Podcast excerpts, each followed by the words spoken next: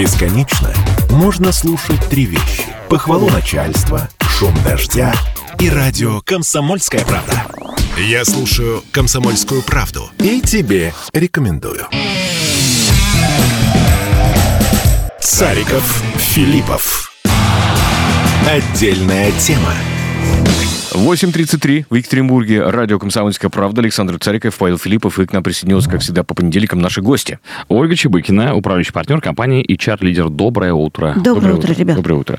Поговорим сегодня о том, как людей на местах сохранить, чтобы они не уезжали в крупные города. А города крупные манят и манят и манят. Воронки настоящие. Если мы посмотрим на график, ну, серьезно, на графическую схему распределения жителей в Российской Федерации, мы увидим там э, огромную иглу прямо по-другому форму нельзя описать. Это город Москва. Несколько более мелких иголочек – это вот города-миллионники. А, а все остальное как бы никак. Вот. Но, тем не менее, жизнь... Мы знаем, что если мы вот посмотрим на отдельно взятую Свердловскую область, э, население нашего региона почти 4,5 миллиона человек, 4 400. Угу. Из них в Екатеринбурге живут полтора, ну, соответственно, 3 миллиона еще распределены по области как-то. То есть жизнь есть. Угу. Но вот. нам еще с регионом повезло, потому что если мы да, глянем на да, Курганскую да, область, там будет да. ситуация несколько хуже. Ну, потом регион депрессивный и все такое. Нам, нам правда, повезло, мы еще в, в относительно нормальных ситуациях и условиях живем. А, так вот, есть ли какой-то способ а, у HR сохранить людей на местах? Потому что не HR-способы, мы, мы о них тоже поговорим, конечно, но хотелось бы узнать с этой точки Вы хорошо сказали э, экономически депрессивные регионы. Да, у нас эта история есть, угу. и вообще-то первое, что лежит в основе, это могут ли люди зарабатывать деньги или не могут. Угу. И это можно относить к HR-сфере, а можно не относить. Да, согласен, потому что согласен. это угу такая общая экономическая категория, да, которая присутствует.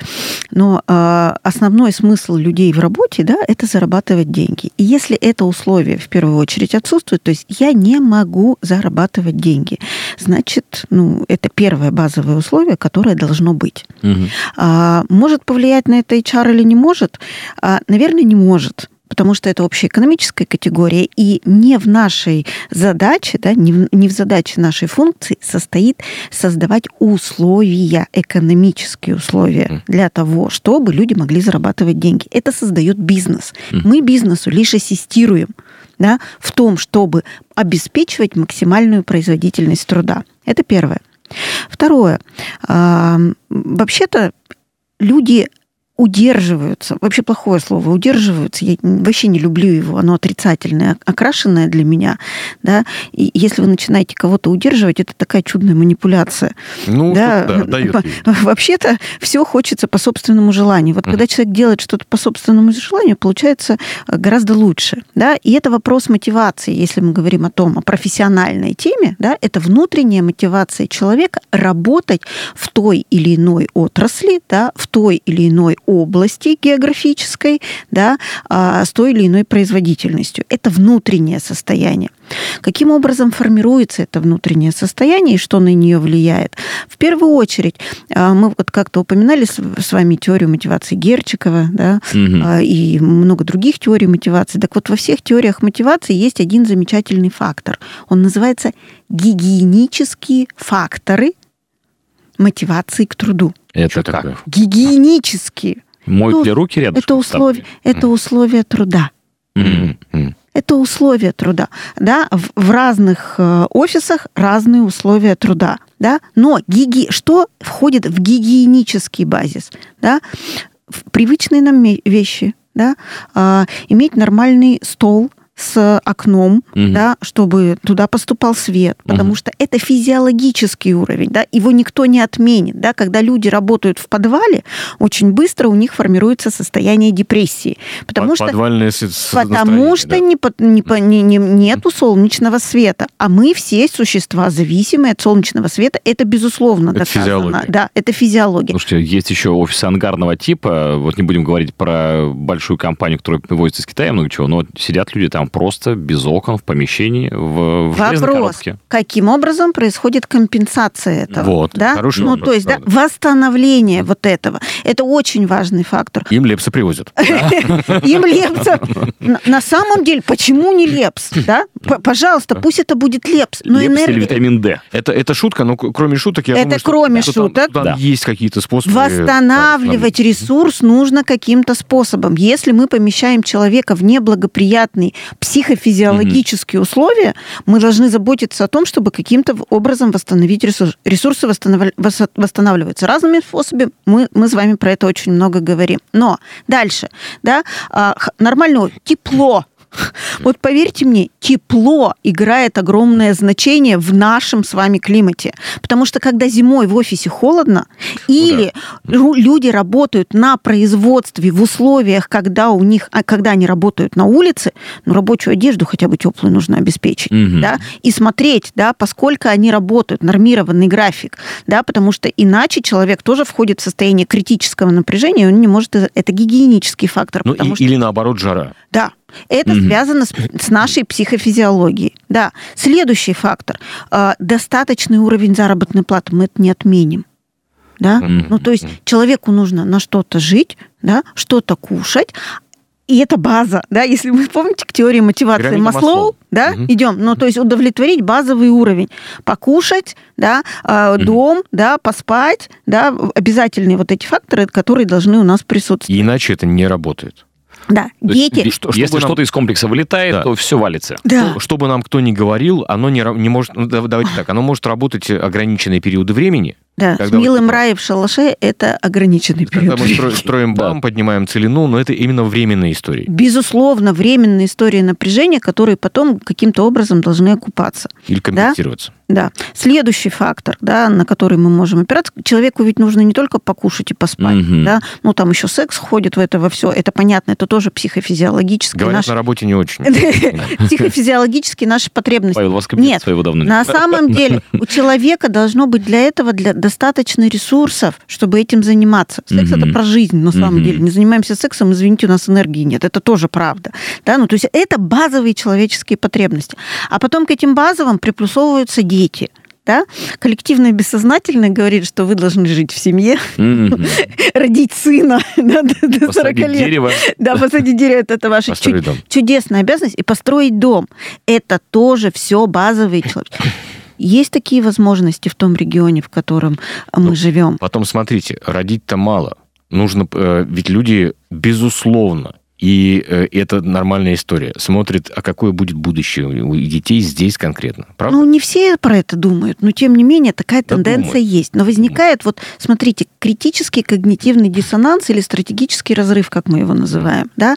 Ну, то есть, с одной стороны, коллективное бессознательное меня толкает туда, э, э, заведи семью, э, построй дом, да, роди сына, посади дерево. Да? Ну, то есть вот эту минимум программу Выполни, ты да. должен осуществить. Да? И если у человека, который живет в регионе, этих возможностей нет, Мгм. что он делает? Ищут другие места. Конечно, он ищет другие места. Ну, то есть по факту все просто. Но дальше все сложно. Потому Ну, что огромное количество вещей задействовано в этом чудесном процессе. Нам вот пишут, вот почему полицейские такие напряженные, посмотрите, в каких условиях они работают. Это правда. Ну, в том числе. да. Вообще есть еще специфика профессии. Мгм. Да? Вот а, как мы говорим, где требуется завести корпоративного психолога? Ну вот где он нужен? Да? Во-первых, он нужен э, в тех профессиях, которые работают с людьми. Мгм. Между прочим, у полицейских у них корпоративные психологи есть, у них это в обязанность входит. Они проходят постоянные э, вот эти курсы, да, потому что Лирическое. это необходимо. Лирическое отступление. Мы были на одной из выставок, э, я уже не помню, чем она была посвящена, но там был представлен э, на выставке, это был здесь, регионе, был представлен кабинет психологической разгрузки для Да. э, тех, кто работает вот в таких органах. Правда. Иначе невозможно, потому что если мы говорим о том, что эти люди работают Мгм. с преступлениями, направленные иногда не против даже имущественных да, притязаний людей, а против жизни. Mm-hmm. Да? Ну, то есть убийство это страшная вещь. Для нашей психики это mm-hmm. страшная вещь. А эти люди постоянно с этим работают. Представьте, что происходит с их головой, да, и с их чувствами. И они должны это хотя бы минимум выгружать куда-то, да, чтобы это внутри у них не, не тлело, не горело, да, и не гнило. Ну, конечно, не факт, что там не будет формальный, просто подпиши, что ты у меня был, и все, и ходи, и ходи это, дальше. Это убивает все, mm, да, вот ну, медкомиссию да, пойдите, да, пройдите, да, профилактика, да, техника, все туда же, да, это может превратиться ну, в формальность. Нам ну, пишут, Зачастую психолог в полиции это фикция, и грамотных психологов в полиции очень мало. Ну, Я знаю грамотных психологов в полиции, поверьте мне. И это замечательные люди, которые прекрасно работают. Найдите своего, что нет, ну, называется. Ну, я не говорю, что их, и нам не пишут, что их нет, но их мало. Ну, поймите, мир несовершенен, да, ну, да. И, и опять же, возвращаясь к тому, что такое психология. Это новое для нас, до сих пор новое для нас. Сколько бы мы ни говорили, это новое. И мы только-только в это входим. И да, профессионализм этих людей людей тоже требует времени на то, чтобы это создалось, потому что mm-hmm. все есть практика. Вот если мы с вами смотрим чудесным образом сейчас на то, что происходит с миром пластических операций. Mm-hmm. Так, уже кто только их ну, не то делает. Есть на волне туда все зашли. Угу. Последствий никто не знал. Ну, мы сейчас их видим, да. Встречаем мы их видим, да, и пошел обратный процесс да, на самом деле. А есть процессы уже совершенно необратимые. Ровно то, то же самое в профессии психолога. Разные mm направленности разных психологов, да. Есть психологи, которые работают в критических ситуациях. Есть. Есть психологи, которые работают с потерей. Есть психологи, которые работают с травмой. И, и дальше, да, и психоаналитики, и все остальные. Но, тем не менее, нужно время на то, чтобы это устаканилось и стало а, настолько понятной структурой и нормой. Да? Вот смотрите, э, и хотелось бы еще один аспект э, обсудить. Дело в том, что мы говорим сегодня про то, э, это называется демографическое сжатие. Да, то есть отток населения отток не населения. только из мелких городов, но и достаточно крупных. Вот мы по схемам да. посмотрели, там 73% российских городов в разной степени этот процесс испытывают, и только 27 отмечают рост. Ну, это понятно, Москва, Петербург, ну и, наверное... И мы тоже. И мы, Екатеринбург, тоже. наверное, Екатеринбург тоже, тоже, да. да. И Казань, скорее всего. Хотя отток населения из Екатеринбурга конкретно он тоже есть, но он такой адресного характера. Друзья, давайте мы сделаем небольшую паузу, послушаем блок рекламы и продолжим через минутку. Сожмемся позднее. Сариков, Филиппов. Отдельная тема. 8.47 в Екатеринбурге. Александр Цариков, Павел Филиппов и э, управляющий партнер компании HR Leader Ольга Чебыкина. Говорим мы сегодня про демографическое сжатие и как оставить людей на местах. А, да, и нужно ли это делать, потому что сейчас мы видим следующую ситуацию. Города, такие как Москва, ну, смотри, э, растут. Э, мы уже видели сетку путей метро, которые О, должны да. проложить э, в следующее десятилетие от Москвы и вокруг, это уже просто даже не Московская ну, область, мы шутили, а Может, и до нас дотянут уже. Ну, возможно, ну это и не шутка. Возможно, Вот. И тем временем происходит как раз-таки измельчание, практически схлапывание городов поменьше. Городов, у которых 300 тысяч населения, у которых 20 э, тысяч населения и так далее. Ну да. Это, это происходит. Нужно ли с этим что-то делать? Нужно людей останавливать, привязывать к этим локациям или, или вот отпустить все на самотек? Хочу. Дело в том, что есть и такое мнение. Э, ну вот пишут, например, сегодня в российских городах доминирует стратегия игнорирования процесса сжатия в пользу бесперспективных и в большинстве числа случаев без попыток, попыток вернуться к парадигме роста. Э, значит, э, исследователи все чаще говорят о планируемом умном сжатии, как о новой стратегии развития городов с явными процессами депопуляции и сокращением ресурсов для роста. То есть Авторы исследования призывают привыкать жить, развиваться и даже находить плюсы в теряющих население городах. Потому что там, а... Да, потому что, э, во-первых, э, э жилье дешевле, э, меньше плотность населения с, с определенными э, преимуществами такими, да. То есть рекреации можно больше зеленых зон создать. Подорожание труда в силу оттока кадров ну, правда, это не всегда происходит. Не, не, не происходит. происходит, да. Ну и так далее. То есть, э, ну, к тому же, давайте так. Я знаю нескольких айтишников, которые переехали в деревню. Только им, им нужен только нормальный интернет. Все. Да. Почему люди переезжают в деревню из городов? Последние три года это вообще очевидно, абсолютно и всем понятно. Есть Люди устали. Угу. Да? Жить в постоянном напряжении, постоянно пульсирующего города. Вы вот даже если э, э, живем ря- рядом с какими-то большими трассами в городе Екатеринбурге, внутри, да, это даже не Екат, угу. да, а внутри, угу. да, есть все равно большие трассы, вот та же машинная. Ну да. Гул или московская. Гул, который стоит, он критически превышает все нормы для нормального функционирования человека. То есть спать в этих условиях практически невозможно. Угу. А все равно режим труда и отдыха у человека должен быть. Угу. И если человек понимает, что все, он больше не выносит, да, вот мы работаем в, в программах корпоративной психологии с компаниями, да, у нас прям есть топы, они говорят, вот у меня вчера была истерика, я, сегодня, я вчера встал, сказал, все, извините, меня сегодня в офисе не будет, и уехал в свою деревню и вот там провел день, да, и там даже работал угу. из тех условий, да, и был гораздо более продуктивен, чем в офисе. Нагрузка слишком высокая, и психоэмоциональная, и содержательная, и интеллектуальная, да, человека вышибает просто-напросто. Поэтому они едут в деревню. Но вопрос, а, финансовый капитал-то их где? Он в городе, да, ну да. понимаете? И если мы говорим о том, что ну давайте удерживать вот там, удерживать не надо – надо создавать смыслы угу. жизни там.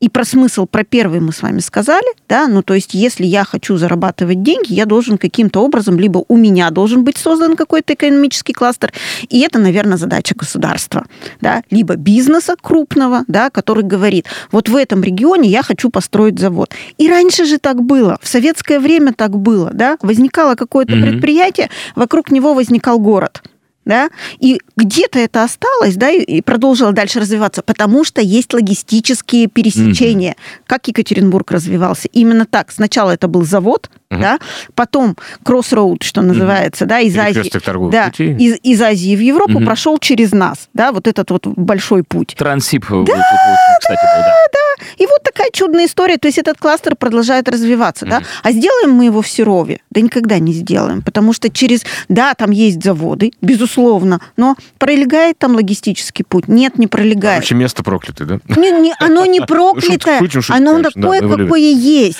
А, смотрите, а все-таки можно ли и нужно ли стимулировать людей оставаться там, где они живут, поддерживать жизнь где-то в э, относительно Для государства местах? нужно, для людей не знаю.